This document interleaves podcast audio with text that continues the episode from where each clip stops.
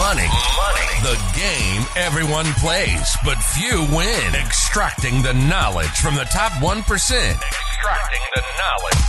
And teaching you the ever changing rules of play. It's time to level up and take control of the money game. Let's talk money. Big, big, big money. Yes!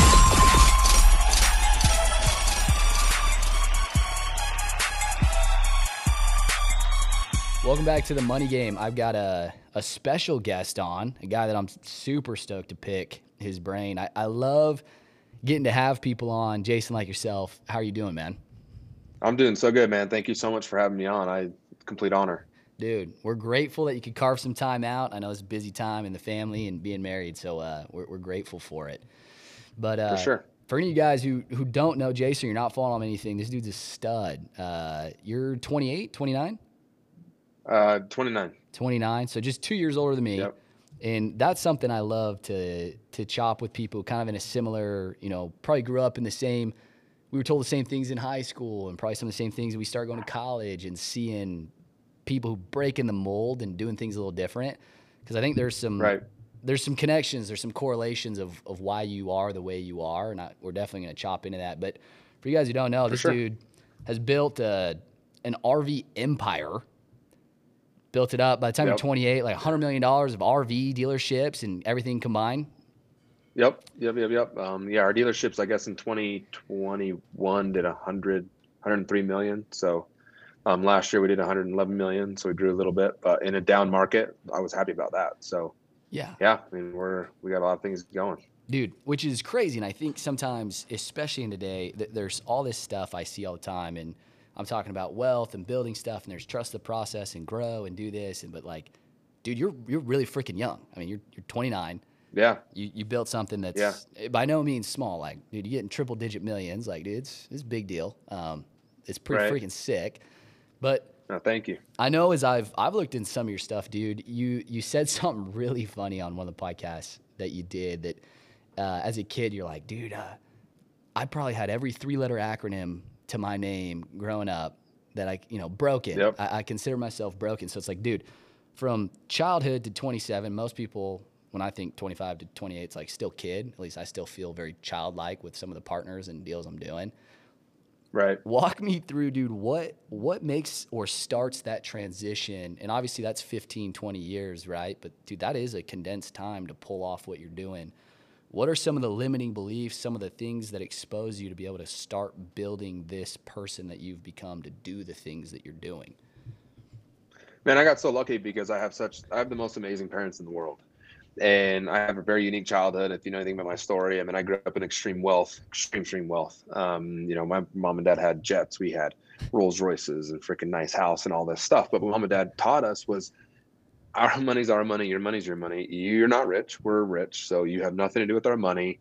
You know, they're the type of people that we they would fly on their private jet. We would, you know, if we were going to California, we would fly commercial to California. We didn't earn a, a seat on the plane no just way because so our they last put you name was guys the on a separate plane and they'd go fly in the jet Oh yeah, oh yeah, all awesome Um, you know, but they also what the what the thing that they did give us is belief and a vision and um, you know keep telling us that you can do anything you want to be, you can do anything you want to do, you can be anything you want to be, and they never made us be do anything or be anything.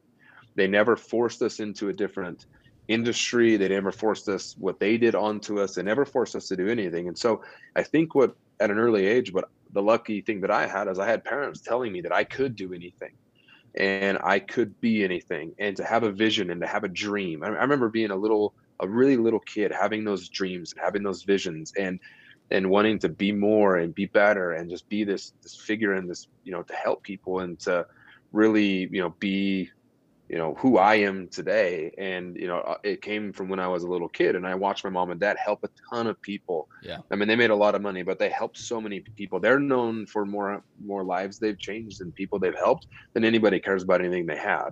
And that was in a, you know, that was a long time ago. They, you know, they sold everything when I kind of got old enough. Um, you know, they sold their plane, they sold all you know, that kind of nice stuff because my dad's not materialistic guy by any means. He's a avid Walmart shopper for his clothes and like won't, you know, he makes fun of me because I have an insane shoe collection and he's like, dude, I buy one pair of shoes a year, maybe. And I'm like, well, we're a little different that way.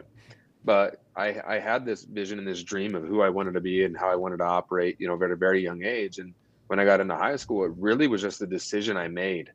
Um, I was a little bit of an, I was a very high. What if you you know anything about my? I coach on personality as I was a high yeah. I. If you want to use the disc personality, I was a high I. But I, but oddly enough, I was a little bit introverted, and I just I wanted to do my own thing, and I could be by myself, and I was perfectly happy and fine with that. And at a very early age, I I wanted to be like my dad. And yeah. so I watched my dad read books, so I would read books. I watched my dad go to these conferences, so I would be like, "Hey, Dad, can I go to conference?" Um, he he owned some very large companies and sat on boards of some companies that were you know multi-billion-dollar companies, and so I got that opportunity to be able to go you know sit in those conference rooms and sit in those boardrooms and learn all I could, and and that I I did that all through high school. Like I studied and studied and studied. I wasn't going and partying. Um, I just studied everything I could about business and about life and about relationships and about how people do what they do or why people do what they do and like everything more which was outside, you know, a, a 15, 16, 17, 18 year old should not really like like looking back, I got I don't know if it was a good thing or bad thing because it definitely set me up, but I didn't get to experience a lot of what maybe I should have. Yeah. Um, but I was like, hey, y'all are partying after the football game for what? Like, like I'm gonna go party on my yacht in 10, 15 years. Like, yep. you know, I'm gonna go create something while you guys like, you know, do your thing. Like, I, I had a good time and was a friendly dude and all that. But like, I was so laser focused on what I wanted and what I wanted to do. And you know, I have a twin brother, and he's the complete opposite of me. I have an older brother, it's complete opposite, and I have an older sister that's sim- similar. Yeah. Um, but I just it was a decision I made. It's just what I wanted my life to look like, and I wasn't going to let anybody tell me no or, or tell me that I couldn't do it. Yeah. I, so it's, it's interesting you said that because I I've had you know a lot of people on and kind of some people come from nothing, come from something. I definitely not from the type of wealth you're talking, but came from a pretty you know lucrative family, you know, the planes and different things, and I think the the one commonality that I feel everybody has as they're coming up is either they had to provide for themselves or parents kind of made that uh, a prerequisite. Like, hey, this is ours. You got to figure out what you want to do. But for you, right? You have siblings that are different. Do you feel kind of? I feel this way that seeing kind of similar to you, I idolized what my dad did and the business that he did and, and kind of the way he operated and the way he learned and the way he took on challenges. But nothing was like ever given. Do you feel like seeing that just opened the paradigm of, hey, not that anything could like is just given to you, but then you understand, hey, like th- this is up to me to go make things happen.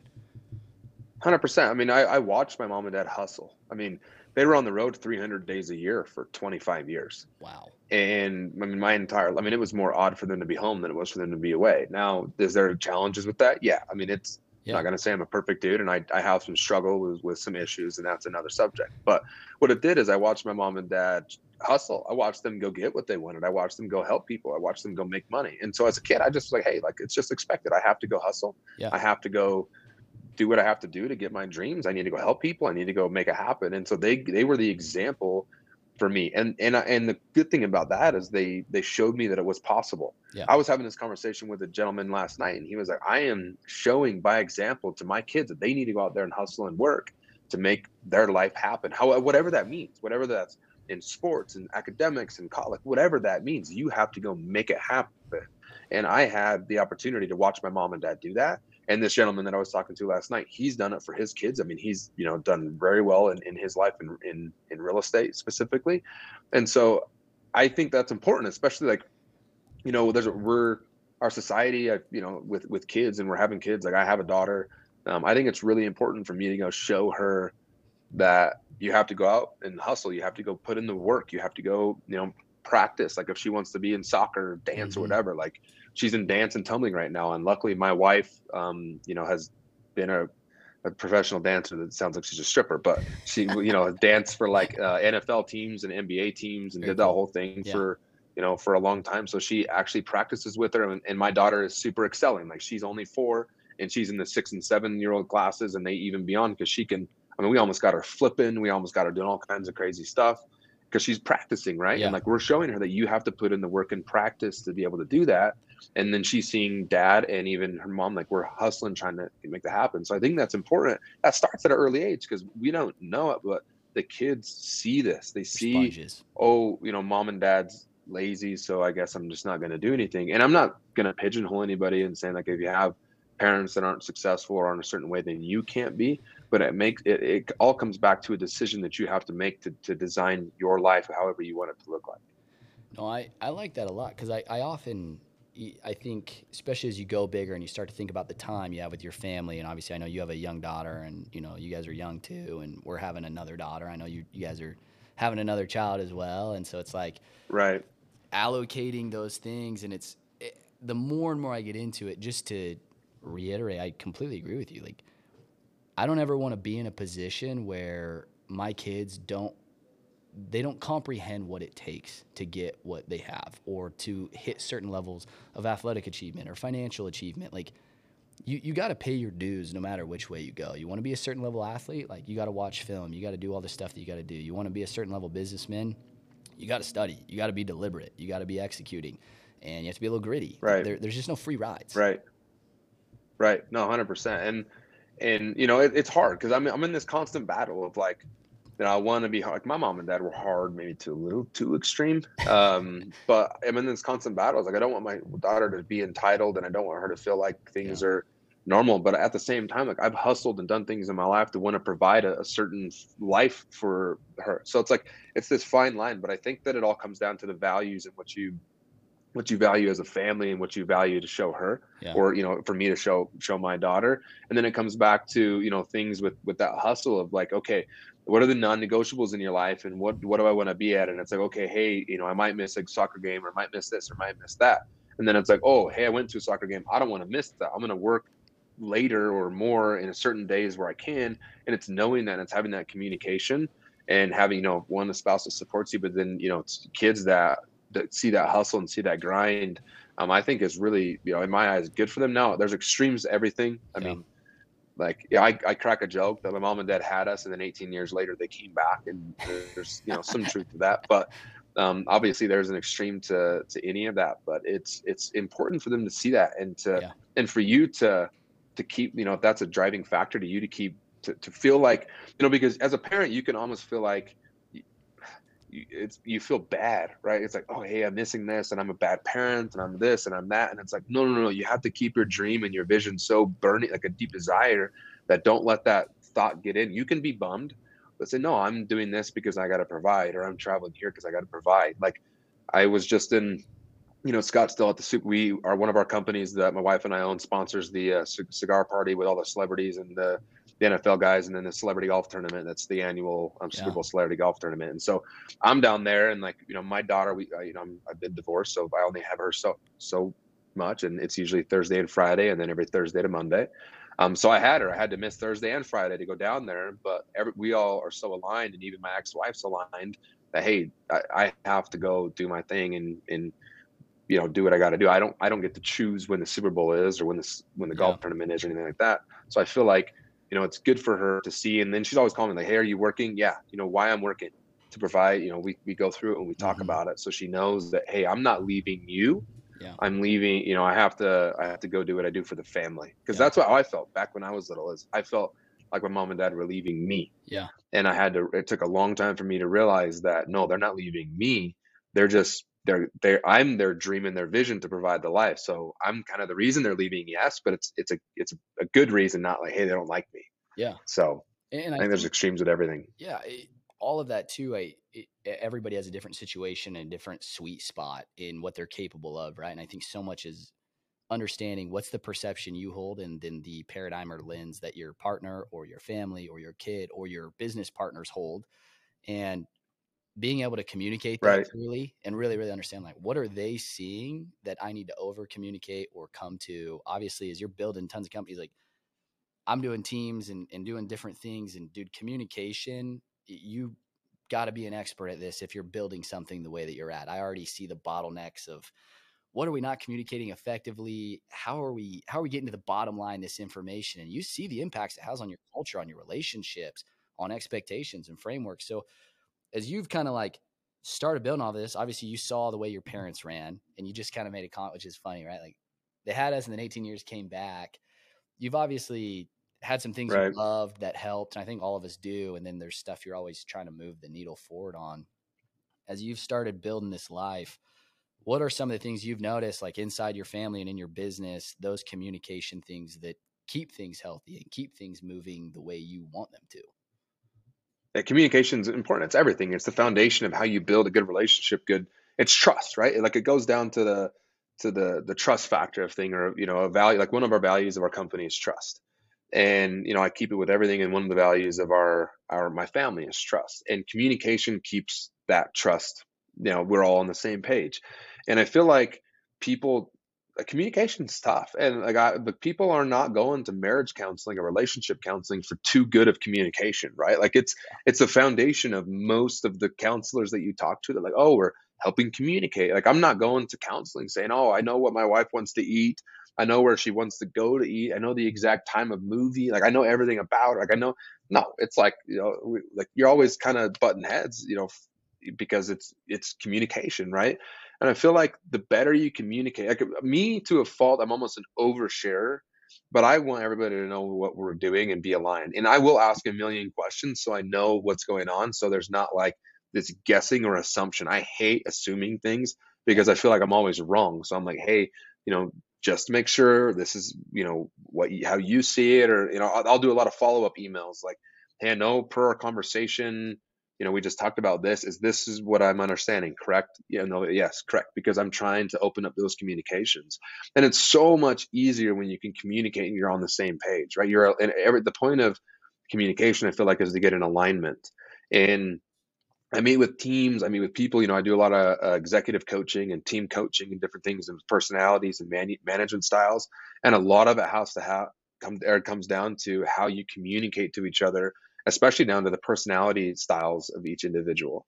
Mhm. And it's so important because some people like to be communicated to, you know, to as a certain way, and then they communicate in a certain way. And you know, and in you, if you're not like that, you almost resent and you think that they're trying to, you know, a certain, you know, Yeah. beat around the bush, and like you're trying to just be like, hey, just tell me what's going on. And I feel like in in business and in life and in your relationships and marriage, like everything, I feel like the more like it- it's the more indirect you are is almost doing it a disservice rather than just being more direct. Now, there is a very good and not good way of how you are direct with somebody.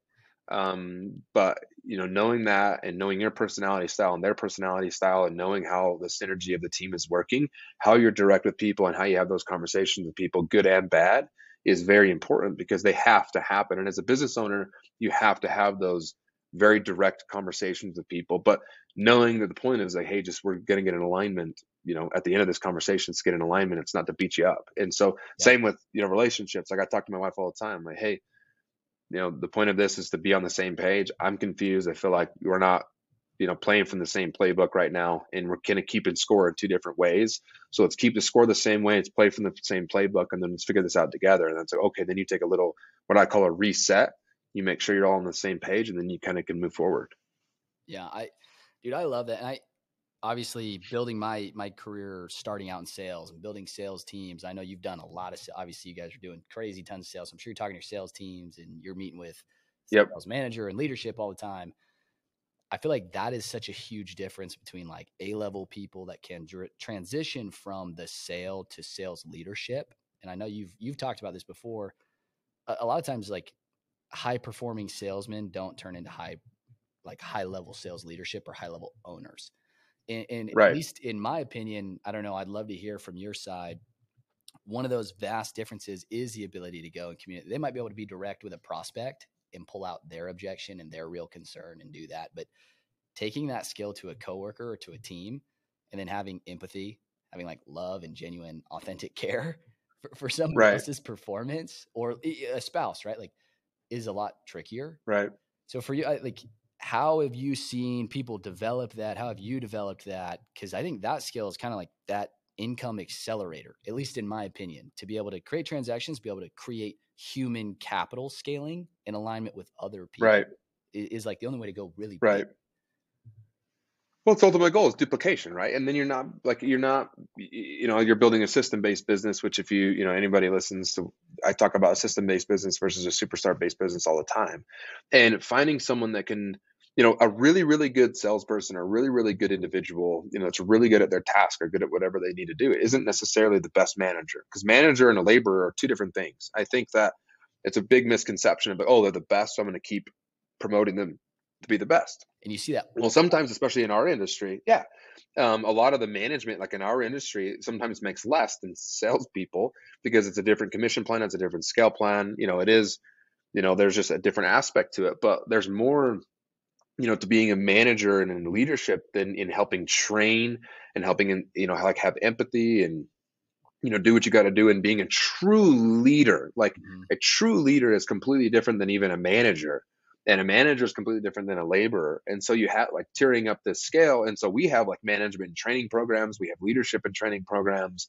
um, to be certain managers and general managers and different things in our company. You have to go through different classes and learn different things and like all sorts of stuff. It's really really cool. And a lot of it has to do with self-development because we totally believe um, if you build a better person, you build a better company. Yeah. Um, but seeing those people, like a lot of dealerships, it's funny. A lot of dealerships you know, started, at least in the RV business, are really good salespeople or sales manager who went and started a dealership, and they did horrible at 95% of the stuff besides selling. Well, selling is only one aspect to a dealership. It's there's a lot more that goes into it, and you know they're they got one track mind kind of. But a true manager and a true leader has you know they see it from a 30,000 foot view and they know the strengths and weaknesses of a team and they can figure out how to play and it's almost like a chess game to them to figure out how to mold everybody together to get them operating smoothly at a higher level and training people. Like now we have salespeople or or you know service people a lot that want to be a service manager and it's okay well you know what why do you think you can be a service manager? Oh well, i can do this really good or i'm the best technician. Okay that doesn't really have anything to do with being a manager yeah. And so then you sit down with them and say, okay, this is what a manager is going to take. And then even the service manager is going to be a service director. It's okay. Well, why do you think you can be a service director? Well, I'm the best service manager. Okay. Well, have you trained anybody to take your spot? No. So why would I think that you could train anybody else? Hmm. Oh, okay. So now, okay, train someone to take your job. And as soon as they take your job, then you can go to the director. But the only reason that you're not with us at corporate is because you haven't trained anybody to take your job and that's our environment in our company is i'm like hey the only reason you can't go on vacation unlimited is because you haven't trained someone good enough to take your job. Like yeah. when i see someone that trained someone so good that they took their job or doing better than them that person to me is invaluable because i'm like hey they did they were so good at training. Replicate. And like you said that human capital then replicating and duplicating i can put them somewhere else. I can now make them a regional or a director or whatever they whatever the position's going to be to train more managers. Like that's invaluable to me because that's true duplication. It's how we're going to scale the company. But i'm not going to overscale the company if our if our talent or our human capital isn't there. And so we have you know a ton of these conversations with people and a lot of it has to do with self-development. But i always tell people look just because you're the next you're the best technician does not mean that you're going to be the best manager or even be in the running for manager like it has nothing to do with that. So don't think that the way that I keep score as a service manager is the same way I keep score as a technician. It's two different scoreboards. I, I like that so much. And I think especially in sales, that's such a lost concept, right? Like we, we look at right. sales, but no one ever thinks of it like for sports, for example, how often is the apex predator player come back after NBA, NFL, MLB, and then just comes in and is like the best coach in the league forever? Like you don't see it. You don't yeah. see it very often. And it's it's different principles like the mics, right? Like you hear, I'm sure you've watched that that series and his team yep. talk like, dude, he, he brought the best out of us, but we all hated him. We were scared of him. Right. And he he doesn't run teams anymore. He's on the ownership side. He brings the it factor from like the apex guy you want in your team, but not necessarily like running your team. And, right. And those are distinctions. Obviously, as as you're building this, when you guys are talking about building this out, I, am intrigued because obviously I'm in the business of scaling people and scaling teams on both sides of the the field that I play in. What are you seeing is like the most effective thing that you're looking for and has the most impact on actually getting people to become that guy? So, dude comes, hey, I'm the best at this, but he hasn't replaced himself. How do you then understand if he is capable of learning to develop those skills? But give them a challenge. Look, these are the things that you have to do. It's kind of a tryout. Okay, you have to I need you to do X. You have six months to do it. It's a tryout, and if you fail, I'm like, it's up to you. I'm going to give you every opportunity to to have to have the opportunity to succeed. Yeah. It's totally up to you. It's not Jason. It's not anybody. Now, if you need help, raise your hand. Mm. If you need support, raise your hand. That does not mean that you're incapable of doing your job, but you need to show us one. You need to raise your hands. I always tell people, hey, it's the it's the squeaky wheel that gets the grease. It's the person that raises their hand the most and says, "I want to be the guy. I want to be the guy. I want to be the guy." That has kind of you know quote unquote. I'm sorry to say this, like the balls enough to come into me and say, "Hey, I want to be your next service manager." Yeah. I look at you in and I'm like, okay. If you if you want to come to me and tell me what you're gonna do, talk is cheap, buddy. You gotta you we got to do some things. So here's the ten steps or with the five whatever you got to do, and here we got to go have a you know a conversation with this person, a conversation with that person, and get you on the track. And so they kind of they have to show and like I never want to pigeonhole anybody with personalities or different situations, but they need to show me that they want it first off, because some quite often we want more out of people or want more from people or want more for something than they want for themselves. And every single person isn't going to be that apex. Every single high performer in sales isn't going to necessarily want to be a manager or a GM or a leader in any way. A lot of them just want to come to work, do their job and go home at five or six or seven whenever their shifts off and just forget about life and just you know just go chill. That's perfectly fine. Yeah. you know quite often in leadership positions that doesn't it never ends right? It's never you never have really any time off. And so they have to show us. And then it's it's it's how they're doing and how they're operating and the questions they're asking and how they're dealing with people. And it really comes down to how they deal with people and how well they are you know working with their team. I don't care if you have all the talent in the world and you can't deal with people you're not really a good fit for my leadership team yeah. Because being a true leader is not a dictator. It's not a, you know, I call it the seagull mentality, which I don't know if I can swear on the show, but you fly in, you shit on everything, and you fly back out. Like I have some managers that are like some, I've had some directors in my my previous, you know, work work history where they're directors. They'd fly in, they'd shit on all of us, and they'd fly back out. And then when they flew back out, we're like, um, what do we do? We're more confused. They don't like. Do they like us? Do they not like us? I don't want that. I want true leadership when they come in. I want true leadership because we're traveling to locations. We got them all across the country, so we're doing different things.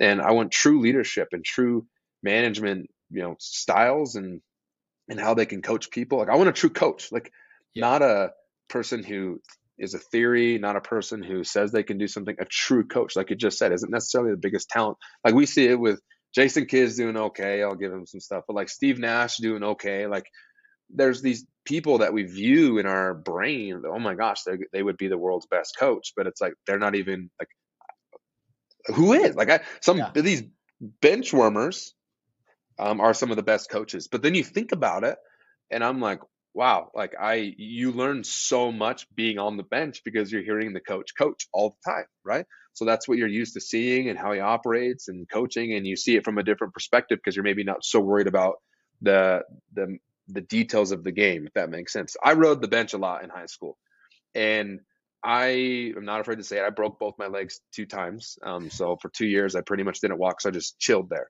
But I learned so much about coaching from my basketball coach that I actually coached when I was in um, when I was a senior. I coached our ninth grade team.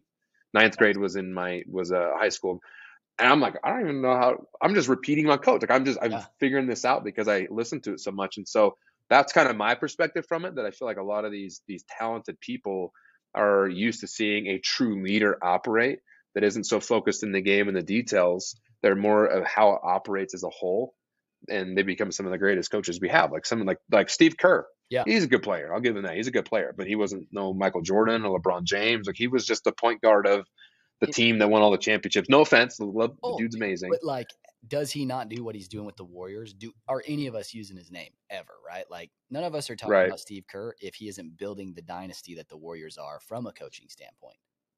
Right. Right. Hundred percent agree. But it's a different skill set, there, dude. There's a ton of stuff you just said that I, I kind of want to dive into because as I've gotten older, and I'm sure you've experienced this too, dude. Teams in high school to companies you started working for to the companies that you're running and seeing what makes the difference. And I think that element that you're talking about, those unbelievable coaches are a part of every just kick ass program, whether that's little league team, a high school team, a college team, a great company. And it, it's funny because even the guys that I know, it's like maybe not even necessarily like the most skilled in basketball, football, or in that specific business sector, but people who can unlock great vibes, great confidence, great stories, great instillment, and get people to do what they do best, I feel mm. just create unbelievable winning environments. And for sure, you're disrupting an RV space. I don't know if you grew up studying RVs necessarily, but like, nope. would you nope. say your yeah. superpower going into that is just building amazing cultures and teams? Yeah, I yeah. I mean, I but previous life, I built a huge team. You know, thousands of people in the network in a network marketing company, and so I kind of learned it from a very you know early age. I watched my mom and dad build a team around a million people in their network marketing company, and you know sold out the Georgia Dome of ninety seven thousand people in a business meeting for three days in a row, and create massive like movements, right? And so I feel like that's been my biggest strength is finding the best in people and really believing in people and and and being like present with people and when people are talking to me whether it's any i don't care who it is like i go into the dealerships and the you know some of the detail department talks to me the forklift drivers the you know whoever talking to me i'm a thousand percent president or present you know with them i think that's very important but getting the best out of people when when i've had some coaches growing up where it was all about them all about screaming ripping you apart no self-confidence like there's a way that you tear someone down and, and then you build them back up Totally. I've had some coaches that just tore us down, and they're like, "I expect this, you know, 15 year old kid to build himself back up." It's like, bro, like I'm, I'm, a, I don't even know what life is right now. And then you start playing for yourself on those teams. You know, I don't care about the coach. I don't really even like, you know, care about my teammates because maybe this person likes the coach and I don't like the coach, so I don't like this person. But I've had coaches that will will will put character in you. I'll say that, and then you know maybe break you down, but build you up, and then teach you and really teach and coach you the game and the mental part of the game. And so, you know, I look at that like in business of like, hey, how can I have constructive criticism or like actually tell this person like, hey, what you're doing is wrong, but have a game plan to help him get better. Eh, because that's my number one job as a CEO owner of a company is to set my guys up for success or girls or whoever, my team up for success. That's my number one job.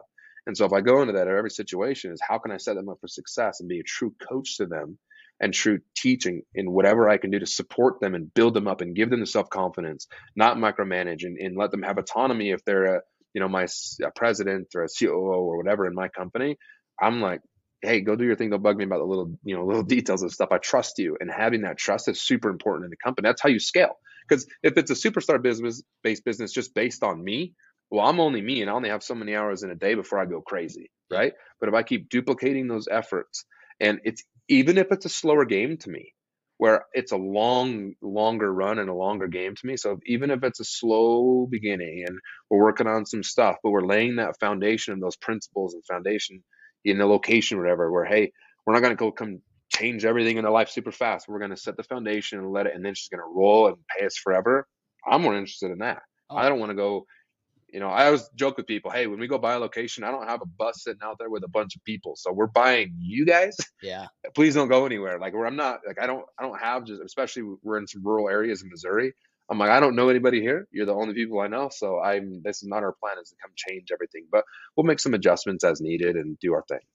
I, I like that. Something you said, just it, you know, not a superstar like just built on superstars, but superstar systems. It, it kind of just made me think. Obviously, we just watched the Super Bowl. I'm in Kansas City, right? Huge Kansas City fan. I think probably one of Heck the best yeah. examples of this. I'm sure you saw this growing up. Like, dude, the way that Andy Reid gives a leash to Mahomes has enabled him to be the player that he is. Like, if you take away the ability to throw cross field, do everything that a quarterback for eh, the entirety of the existence of the position has been told not to do, throw on the run, throw across the field, throw underhand, throw from a different position, throw with your offhand. Like he does everything he's that every quarterback been told not to. But a coach who says, dude, you do that really, really well and you play really well that way. I'm just gonna let you do it. And if you mess up here and there, like that's okay, but it's it's creating this unbelievable performance for us. It, it seems kind of what you're saying, being able to find the best in people, especially in that business sense. And, and it gets really hard. I know I've got into this where you almost bottleneck people because sometimes it's the temptation of like, dude, you're not doing it the way that I would do it, but that doesn't necessarily matter. Right. And, and right. No, 100% people, agree. Yeah, and you got to think of the ultimate goal, right? Is just the win. So, right, Andy Andy Reid just wants to win a Super Bowl. He, how do you win a Super Bowl? I don't. I couldn't tell you how many the completion percentages. I couldn't tell you. I mean, I think the score was like thirty-five to thirty. I don't even know. Yeah. Like thirty. Yeah, 35, 30. Like I, that doesn't matter. We know that the Chiefs won the Super Bowl. And so when they get to the locker room, it's not going to be like, hey, like I saw that you threw that ball this way. I know that we scored a touchdown, but I probably wouldn't do that. I mean, there's some situations where your quarterback might go in and he shouldn't be going in head first and needs to slide. And it's like, bro, like you need to chill. But you don't yell at him, you don't scream at him and call him, you know, names, whatever. It's like, hey, like, you know, for the betterment of our, it's not good for you to get hurt. Yeah. Next time, slide. Yeah, hey, I got you, I got you, I got you. But hey, thank you for sacrificing your body. Thank you for giving everything you had. I know that you wanted to do it just to make the play. And so it's letting people do their, you know, I have a, a buddy of mine, it's one of my partners, calls it a superpower. Let people focus on their superpower Mm-hmm. and don't let them focus on anything, you know, try to teach them stuff that, that's not, Yeah. you know, maybe, you know, outside. And it's like, I have a buddy who uh, has a big uh, mortgage company and he's like, he interviews his people, or maybe if they're having some struggles, it's like, what do you love? What do you hate? I love X. I hate Y. I hate all these things. Okay, then don't do anything you hate. Do everything you love and do it 110%. Because I'd rather have 110% on you, these, these three things that you love, than 50% of you on these 10 things you hate. Yeah. And so we'll figure it out. Like we'll we'll get some backup. We'll try to figure out what we can do. And you know, sometimes there are some things that you're going to have to get a little bit com- uncomfortable with, and it just comes with it. But it's it's that communication, like we talked about before, of how you communicate that. It's okay. You're going to actually have to learn how to talk to people, or learn the computer system, or learn this, or learn that. So how can I help you? How can I support you? And in the meantime, I'll take care of it, or this person will take care of it, or whatever. We're going to support you on your way on your journey of learning. And it's just not losing focus of why you're here in the first place of winning. Like I tell people, look, I'm just here to win, and I don't care how we get there. I don't care if my inventory director or HR director is sitting on a beach in Tahiti. If we're winning, we're winning. Like be available or whatever. Like if you if that's what you want to do, then cool. Like just let's just win. Like I'm not gonna worry about the little details of stuff. dude and, and that's an interesting too because right you're dude you're 28 20 or 29 sorry and you've been Right. a, a crazy success and i know that there's people who are going to listen to this and i've even had it and i'm i'm not at that level dude so done some cool stuff but i have people even in my life they're like well when are you going to stop you know when, when does it go and i've had this conversation so many times i think it's such a funny question because i think that there's that there's a misconception and i think a lot of people right i'm sure you got into the space at least in some way shape or form motivated financially for some things you wanted lifestyles you wanted but i mean at this point i feel that it's more about the winning knowing who you are and what you're capable of that people miss and understand that these super high levels of wealth i don't know anybody who's like i just so bad want to be a billionaire or a hundred millionaire like or or 10 they're just like dude i want to leave a legacy i want to know that i'm the best in my space i want to dominate do you feel like Right. that driving you now or is there still like you know these goals of a jet or some and maybe that is ancillary goals but i, I think that'd be interesting for people to understand Yeah, I mean, I know. I mean, my goal is just I just want to be good. First off, the best husband I can be, the best father I can be, and the best best person I can be. And I'm really focused. So I mean, I grew up in in money, Yeah. luckily, but I really don't care about it. It it was never a thing in my family. Never talked about, never glorified, worship, nothing. It wasn't like money, money, money, money, money, money. Like I saw, I'm like, I really don't care about money. Like we do have our own airplane. Um, I have too many of them. Actually, I'm trying to get rid of a couple of them. But um, which so I'm like, okay, cool, we got our plane. But like really, my heart was like, hey, I, I can't wait to take employees and like family like on the planes and like. Yeah. Mold, you know, I've taken them to the Rose Bowl a couple times on the planes. I brought two of our planes down to the Pac-12 championship with my whole family and a couple friends. Like, just like that's my love language is I want to give people experiences and see the smiles on their face and that like that's my Share. motivation now and, and yeah, and share. Like I'm like, look, we I you're if anybody close to me always like knows that I say, hey, everybody's got to eat, and I want the biggest table I can possibly have.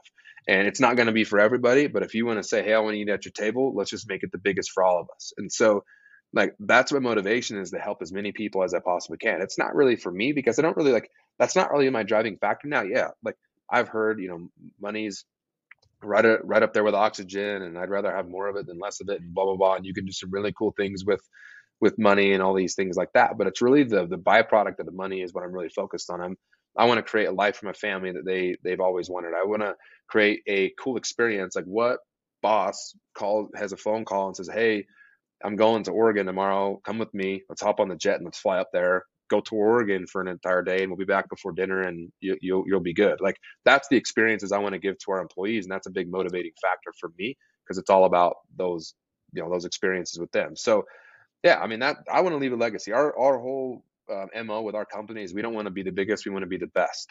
We just want to be the best. everything we do, we want to be the best. We want to be the gold standard in the RV industry.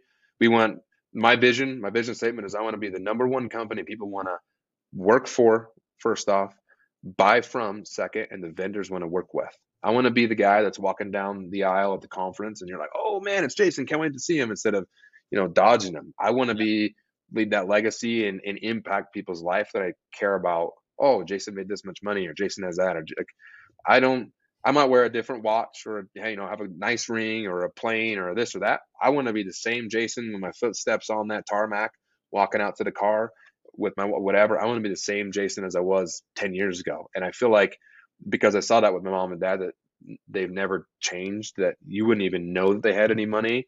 I feel like that's just the norm. I've never had like a a family member or anything that's like all about themselves or like all about my stuff. Like I have an uncle that collects some gnarly cars, which I can't even say some of the cars that he has in on this because I'd get in trouble. Um, but some of you know one of multiple one of ones of the world that have never even been filmed, and he, he doesn't ever tell anybody or show anybody, and he's just chilling by himself. So like I just have really good examples in my life, and I just want to be like them. Dude, I think yeah. that's that's so powerful too because it, it is unfortunate, right? And I I think I've had so many conversations where there's a limiting belief that achieving certain levels of something is going to take you out of that phase, that you can't be successful, you can't have abundance, it's at somebody else's detriment. But you're obviously your product of a family who was grounded, had the right things, shared with people. You're building another leg of perpetuating that mentality. You have other people in your circle that are there. For people that are moving up right? Because not everybody's going to be a CEO or build, but I think we've talked a lot from the coach's perspective. I'd love to hear a little bit. Obviously, you have a ton of employees that are building up inside the right. company. What is the ideal player, somebody that is coming into the space that's building their career and they're obviously working for you, working for somebody else? From being, you know, these coaches having those mentalities, how can people move up and progress themselves? Like, what do they need to be working on? What do they need to be consuming to stay grounded? Is it just the right conversations, the right circle? Yeah, I mean, ask the right questions, you know, and and get get kind of a mentor, um, whether that's someone in our company, and just learn all you can. Don't act like like don't spend all your time trying to act like you have the right answer. Spend all the time trying to find the right answer, no matter where that comes from.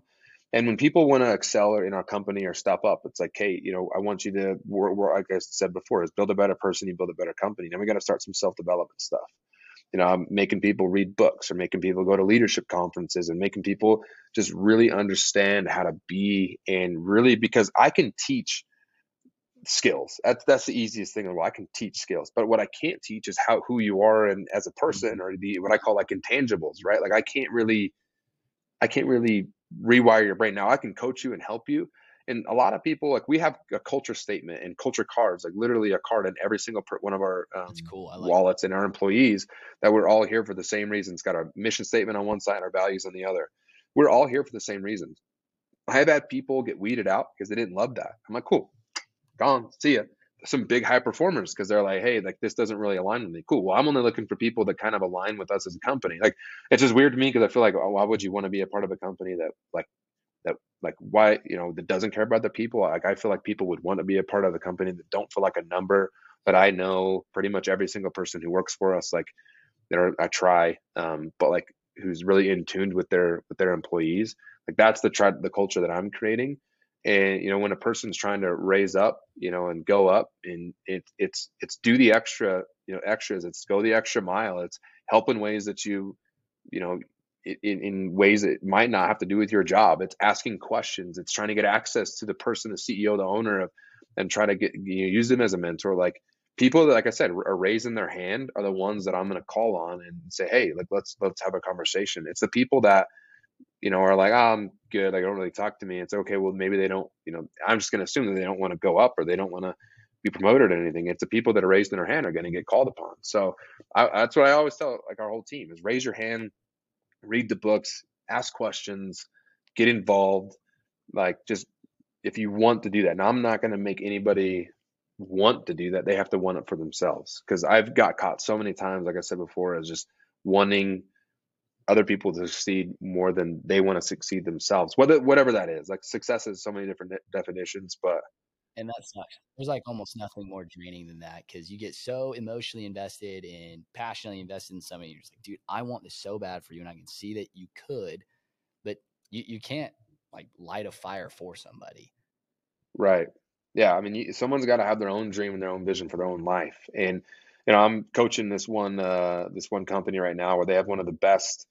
Um, it's a very like uh, specific job in the world, and he's a technician doing it, and it's a very it's you know a handful of people in the country are really really good at this, and he happens to be one of them.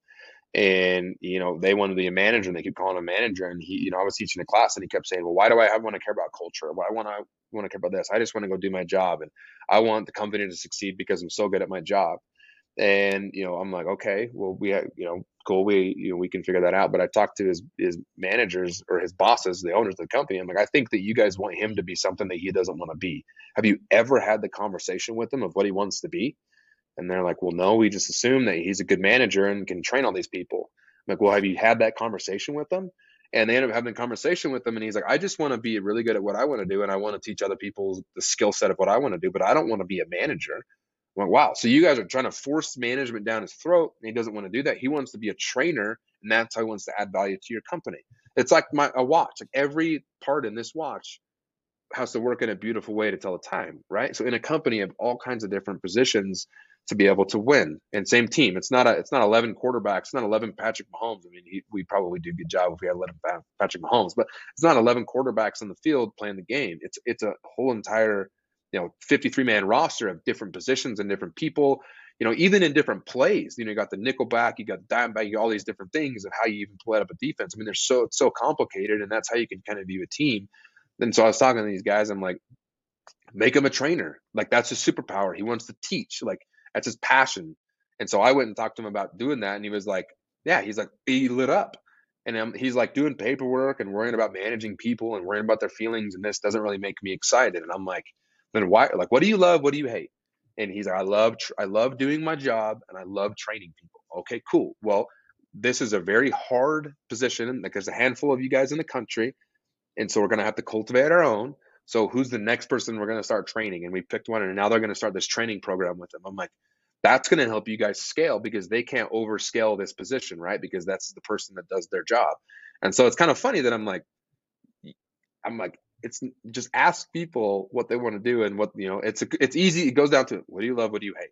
Yeah. Like it's so easy and don't don't try to force someone to be something they're not because they're end up going to get burned out. They might say yes because they don't want to disappoint you and they're going to end up getting burned out and then leave. And then you're going to wonder why did this person leave? What happened? Then you're going to you know all these thoughts and stuff when it's just you made this person hate their job essentially dude it, it actually makes me think of i just read a book by the Arbinger Institute. It's called uh, outside of the box leadership. I don't know if you've ever read it. It's, it's great but dude i think that someone just sent me that book. Dude you gotta read it. it's outside amazing. of the box leader. It, i think someone just sent me that book. Super quick read. It's really really good but basically same thing you're talking about. Just so many times we we like slam this tunnel of how our companies operated how our teams operated you know promotions training management roles whatever and we view it but how do you put yourself outside the box and how do you recognize when am I in it? And do I need to create a new thing for this person? Like like your story, right? This dude doesn't want right. to be a manager, but he could be a lights out trainer. That'll light him up. That'll fulfill him. But we need somebody else to play this role. We're looking at this just yeah. wrong. We're looking at this through one window, through one lens, and we can't keep slamming this peg into the wrong size hole. Um, right. But it's it's crazy as I've I've been just as you're saying, I'm thinking about my own organizations and different things. I'm like, dude, how many people am I? It, maybe not even in a macro sense, but in micro senses, shoving them into to routes that they don't want to be a part of, that they don't want to fulfill, and that maybe they, it, it's just not it's not going to light them up. So it's a detriment to all of us. Right. We're all losing energy trying to get them to go there. Right, and it's it's like pushing a wet noodle, man. It just doesn't really make sense because people are stubborn. Like you can't make me do something that I don't want to do. Now I have to learn to be uncomfortable sometimes, but if I really don't want to do it, I'm just going to say, no, I don't want to do it. That's why I've surrounded myself with the team. And essentially, like when you're dealing with that with people, it's like, hey, like how can we, if this person's really good at closing, but we have him out there as a salesperson, we have him out there this or that, like how can we support him in a way that he's just firing on his superpower?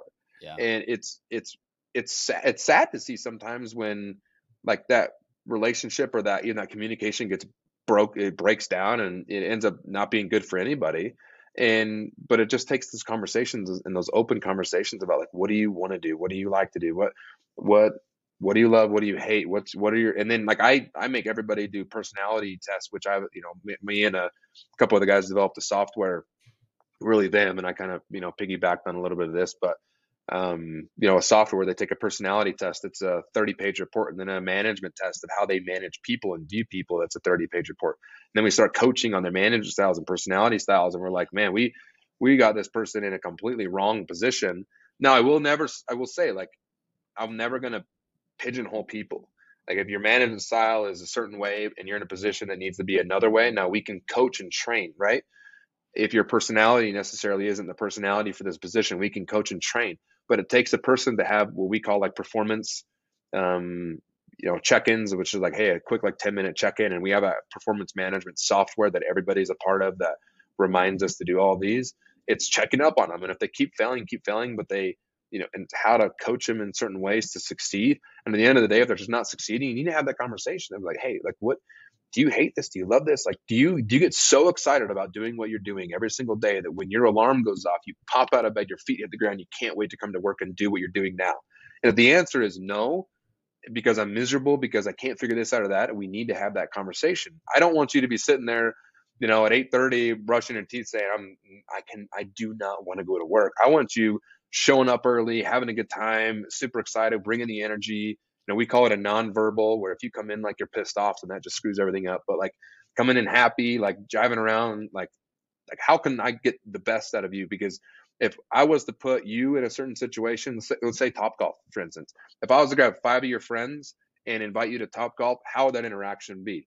Hey, what's up? Dapping each other up, having a good time, whatever. Now, how do I do that at work? How I'm you you're going to want to come to this situation. How can I recreate that at work? That it's going to make you so happy that you can't wait to go and that your smile, your smiles on. And so we coach and we train through that. And we manage through that, but a lot of it has to do with our culture and we manage through our culture, which is super unique. Um, you know, I haven't really seen many people do it like how we do it, or really anybody, you know, do it how we do it. I'm managing through the culture and knowing that about your team and caring. Like you said before, you have to have empathy for people mm. because everybody is the circumstances of a million different situations that have happened to them up until this point in their life. And they've had a lot of things, a lot of trauma happens, a lot of, you know, the way they've had other jobs have happened. And so you have, it's, it's your job to get the best out of people and to, and to extract that from them where they, and then instill the belief and the vision that they can be anything they want. And then we can scale this puppy. And then, then you'll see like massive growth in your organizations where everybody is firing on all cylinders and there's clarity. We have a great vision, and we're, we're the belief is so deep in us that we know we can't fail. So it's like almost like a childlike blind faith where they're just going to keep rolling because they know we can't fail because they trust everybody on their right and on their left. I love that, dude. I love that. Um, well, just as we we close up, man, I want to respect your time, but tons and tons of good stuff for anybody who's listening. I think couple takeaways i'm i'm kind of just like noting if you're running an organization or a team a lot of inventory to be done after you listen to this episode um, and then as well i think if you're working somewhere and you're in a position i think this is probably just as critical too and you're in a place where that isn't available that maybe it's it's time to find a place that has the right opportunity for you in the right vehicle because I don't know about you, but I definitely am a believer. If you're in the wrong vehicle with the wrong people and the wrong team, like you can be you can be the A player and, and have the right capabilities or you, but like you could get bottlenecked just because the people around you aren't going to give you what you need. Right. Yeah, and, and it's so important for you to do something that you love to do that is aligned with who you are as a person, your values, your non-negotiables that that gets you excited every single day to pop your feet on the ground, wake up and pop up and just have that that excitement. Now, am I going to say that's 100% of the time? No. You know, life is stressful and things happen, but it's up to you to set yourself up for success where you're aligned and you understand what's going on and you you you match the morals and in in who you are as a person to who you work for in the company. I think that's very important. I feel I I'm sad for people that are in situations they feel like they can't leave or they hate their job or hate this or hate that. You know, one I would say big piece of advice is is tell them. You know, like hey, I don't like how you treat me. I don't like how this happens. I don't like how that happens. In our company, we have multiple times we get feedback surveys that are, how's Jason? like it, literally on me. Like I feedback survey myself with all the employees. I get tore up sometimes. That's hey, awesome. you say this on your podcast and you didn't come here and you didn't do that, or you said you would do this and you didn't, or and it's anonymous, so they they they it's a hey, but I don't know what I don't know. I, I don't know what I don't know. So I, I and a lot of people don't want to sell it to me to my face, and so I give them opportunities to do it in an easier way. But I challenge people: look, I can't help you if you do not tell me what the problem is. If I go to you and you say how, if I say how how is everything, and you say great, great, great, great, great, I'm just going to assume that it's great. So I would challenge you if you're in one of those positions like you just talked about, raise your hand and say, hey, I have a problem. Now, if how they react to that says a lot about who they are as a company. Hmm. I like that. Well, dude, just just in closing, I think this is always something I want to extract from everybody, especially who's running businesses. Um, a little more just technical, your personal finance views. I think so many people uh, are listening to this, and, and everybody has this lens like, "Oh, I'm not a business owner," but the reality is everybody owns the business of their home. They got revenues, expenses, liabilities. They got their own balance sheet, right? When you're running a big company, I just feel like most people who've ran a company, you might not be the finance leg or whatever, but you have usually a better understanding of the way your cash flows are working. Yet you, you've had to start looking at money more technically and develop thesis and, and principles that you live with your family on what you spend and why you spend. If you could just your quickest, you know, two to three minute nuggets on the way that you guys and your family operate, the way you, you know, you you manage or look at the way you guys run the money in your home. Yeah, I mean, we we we live very modestly. Um, my employees will come to my house and kind of laugh sometimes in my house. Like I, my podcast um, studio is down in the basement of my house at the moment because we're building a headquarters, and I took it down there. And um, you know, I had some very high level, very wealthy people come to my house. Like, this is how you live? Like, you have a jet? I'm like, yeah, man, my jet costs about 15 times as much as my house, but I really don't. Like, that's not like one of my huge like one of my personal values is not like my home because I lived in a massive house growing up. It made me hate massive houses. So hmm. I kind of feel like I got lucky because that's not really my my goal. Now we are building a home and I wanted to be a good home and entertainment home for my friends and family. Again, me th- kind of thinking about everybody else, but we live very modestly. You know, we put a lot of money away. I have a money manager that does everything for me between real estate and different things. I also invest a lot in real estate and I have a lot of real estate. Um, but I, you know, I grew up in a family that if you don't have cash for it, you don't pay for it. I'd have zero debt besides my house because that was back then. I think the interest rate was like two percent or two and a half percent, whatever that was. So I'm like, yeah, sure, bro, I'll, we'll do that. Um, now interest rate's going up a little bit, but uh, um, you know, super modesty. If I if I can't pay cash for a car, I don't. We don't. We don't buy the car. And you know, we we one of our values is we you know we put money away for experiences and we we know wherever whenever any dollar comes in we know the money is going out and we don't really buy a lot of things. We just we want to go do fun things with our family and experiences and vacations and disneyland with the girls and different things like that. And you know i'm i'm not a guy that's you know now investment debt is different than personal debt. Totally. Um, and i'm not a guy that wants to go leverage himself to death and be house broke and car broke and buy every lambo and ferrari in the world which you know i, I probably could. Um, but that's just not super interesting to me. Now i'm a big car nut. I will i do have a you know c8 corvette but that's a, a different story of me I, me and my dad bought them together. Um, kind of a more of a dream thing since i was younger to, to do that. But I it, I think that people get in this dangerous cycle of trying to figure or trying to be like somebody they're not, hmm. and they feel like that Strap wearing a nice watch or driving, yeah, because it's like oh I'm getting around wealthy people, um, you know I got to wear a watch, I got to drive a certain car, or different that, and they get over leveraged. And if that's starting to happen to you, it's a dangerous cycle, especially when the markets go up and down. If your your overhead is what kills companies um, you know, it's not necessarily your variable costs because those go up and down as the markets come. But if your overhead, what we call fixed costs, yeah. are super high, then when the markets come down, those costs don't go down. Like it's just that's just there, right?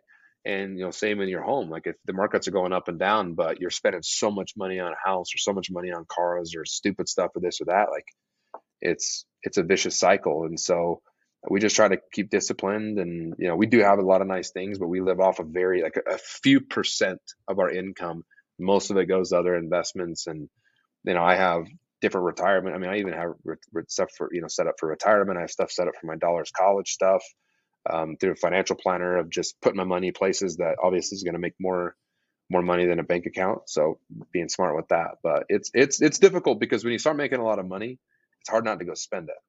It's mm-hmm. hard not to go buy that car. It's hard not to go buy that watch or go on that vacation or I mean, go buy nice seats at a basketball game or go this or go to that, which I'm all for rewarding yourself. Like that's one thing that I I think is important is I'm all for rewarding yourself and seeing the fruits of your labor, but don't over leverage yourself. Like don't be, put yourself in a stupid position by John trying to be something you're not. But reward yourself. Like I've set goals, you know, and if I hit something, I'd buy a watch, and so I bought a watch. And if I hit, you know, a car or this or that, like that's how I've got most of the stuff that I have. And you know, the plane was a you know thing for the company and taxes and stuff like that. But um, you know, it's it's it's important to reward yourself. So it's a fine line. Like you got to reward yourself, but then don't do it stupidly. Yeah, I couple takeaways I think for for anyone listening too. I, I dude, you're you're building a lot of things. I think it's really easy for people as they start having a little bit of success or increasing their income. They're like, oh man, I can handle this. I can handle this. I can handle this. But you're even saying, hey, you know, I have a money manager. I've got real estate partners. I've got people that that's their game. You're the RV guy. You run the RV right. business. It's like, dude, bring in experts in your field to set up your kids' college funds. Understand what's coming in, what's right. coming out, and play. Like, dude, I I love like I set a goal. If I hit the goal, then I can have the nice thing to reward myself. I think that's so fun. Like that's part of the that's part of the chase, right? But there, there's a right. huge difference in maxing out the incremental income into your personal liability category of your home and your car is where people get waxed. Right. And right. doing fun stuff and having experiences and then recognizing, hey, what's going on today might not take place forever. Like right. you don't you don't know you don't know. And so just being aware of what's right. coming in yeah, no, I 100% agree with all that. I mean, it's so important to to to to, to be who you are. Don't you know if you are and it's hard because I've seen a lot of my friends, especially in the you know no offense the door to door game, is make a lot of money in door to door. Boom, one summer crush it, and all of a sudden, boom, they're buying Rolexes and diamond watches and diamond chains and Mercedes and like flex money gaslit yeah. industry in the world. Now, I do understand that you do have to show people that you're recruiting that you can have a living and create a life, but you don't need to fake that. You don't need to be someone that you're not. You don't need to over leverage because trust me, it's more important to them that in 36 to 48 months, you're still there with the same lifestyle than it was a flash in the pan in six to nine months in one summer. So I, I feel like that gets lost in a lot. Like in the network marketing world, it was crazy, especially with these companies giving free cars and stuff. They'd go buy the, hit this rank, yeah, get this car payment and then they never hit that rank again and then the company stopped paying for their car payment and then they're stuck by the car payment. I know uh, i know a handful of people that actually end up working for the dealership to work off their leases and work off their pay like it's crazy. And so i just want to you know would caution people to get someone like i have a guy that i can't spend more than $10000 without calling him and telling him hey i need i need this money. He's like nope. I'm like, you know if i want to go buy a more than $10000 watch yeah, he's like, hey, no, you have it in this. That money, okay, what's the opportunity loss or cost? That's yeah. ten thousand dollars here. By the end of the year, that'll be this much money or that much money or whatever. No, I'm not letting you do it. Like that, this is not what you told me you wanted. Like now, if it's on your vision board, like I'll give them a list of my vision. The you know, hey, these are my goals. different, totally. but it's like you just because I had a problem. I just randomly eliminates invest in stupid things, lights out decisions, especially with investments, right? Like because I have a ton of people that hit me up for investments all the time, and it eliminates that emotional side where I'll give him all the documents to look at it and say, yes, this is a smart investment. Mm. This is what I think because he's a pro. I mean, he manages billions of dollars, yeah, and so he's like, yeah, that turns and yeah, yeah, and so he's like, hey, that that's outside of your wheelhouse, dude. Don't do anything like that. Like, no, I'm like, okay. And I texted, hey, man, my, my money manager said, no, I'm sorry. And it helps me because I, you know, have all these friends that want me to do stuff. But I'm like, hey, I'll just blame him. It's easy. Dude, that that's all. If nothing else, that is a huge freaking takeaway for people in a personal finance level. Like, get you your A player that you can default to that runs your stuff. My living, yeah. here's my visions, here's my here's my stuff, here's my goals. Don't let me freaking do this. That's awesome. Yeah, and make that. sure that they're make sure they are a player because there's a lot of fakes out there yeah. a lot of fakes out there. So yeah, it's he's my guy. He's he's saved me a lot of money because I've yeah, I mean he saved me a lot of money. Made me a lot of money, but saved me a lot of money. Dude, I love it. Well, brother, I am super appreciative of you hopping on, sharing a ton of stuff. I I've got a lot of stuff I got to go through and I got to do some inventory. So it, it, I love getting to to pick people's brains, but for everybody who's listening, where can people follow you? Obviously, we got the Culture Camp Pod. Definitely can get more and more of these conversations that you're having with unbelievable guests all the time on culture and systems and processes. But where's the best place to kind of keep tabs on you? So my uh, my Instagram is pretty much the best place. It's just Jason Haugen. Um, last name is H A U G E N, and you know I answer pretty much all my DMs there. Try to answer all my DMs. Um, I do have a Culture Camp Instagram. I'm really never on it. I'm really trying to build my my personal one, but then you can find my podcast anywhere on any podcasting platform out there. And yeah, I mean, my my whole mission right now is culture and building the culture and being the the culture kind of coach in, in a lot of these industries. And it's been it's been a blast. So um, hit me up if you have any questions. You, I mean, anybody can hit me up if they have any questions. I'm happy to help. This is my mission. This is what I love to do. And so just dude, thank you for having me on. I really, really appreciate it. Dude, we appreciate you, man. For everybody listening, take some notes, run this back, do some inventory. We'll catch you next time on the Money Game. Make sure to like, rate, and review. And we'll be back soon. But in the meantime, hit us up on social media. Real money. Real money. Money is the answer. Y'all be cool. And we'll see you next time on the Money Game. Money. Money. Yes!